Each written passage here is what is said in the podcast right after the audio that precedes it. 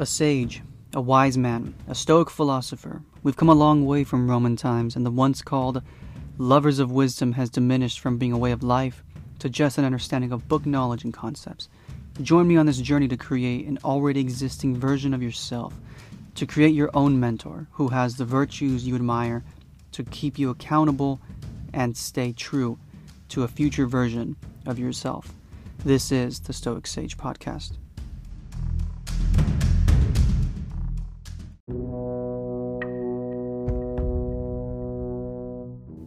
Learn to be indifferent to what makes no difference.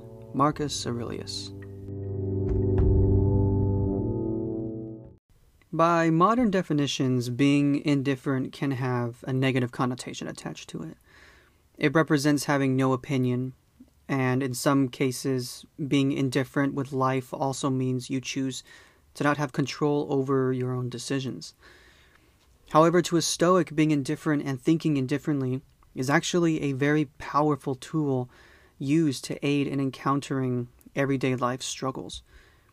In the teachings of Stoicism, there is good, evil, and then there is indifferent. Indifferent is neither good or evil, it just is. To explain a little bit more, take everyday expectations.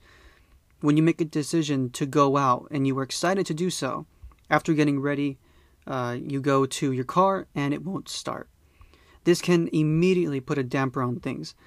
But to have an indifferent mindset, to understand that while the outcome was not what you want, it is good either way.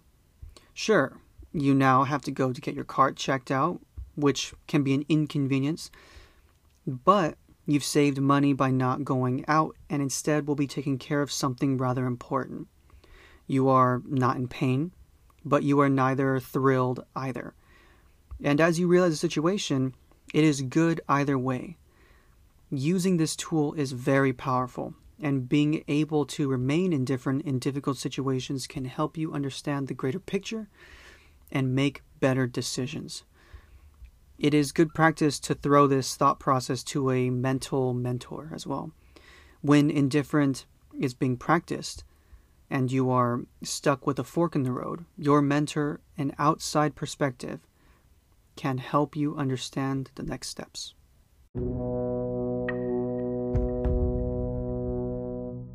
Thank you for stopping by.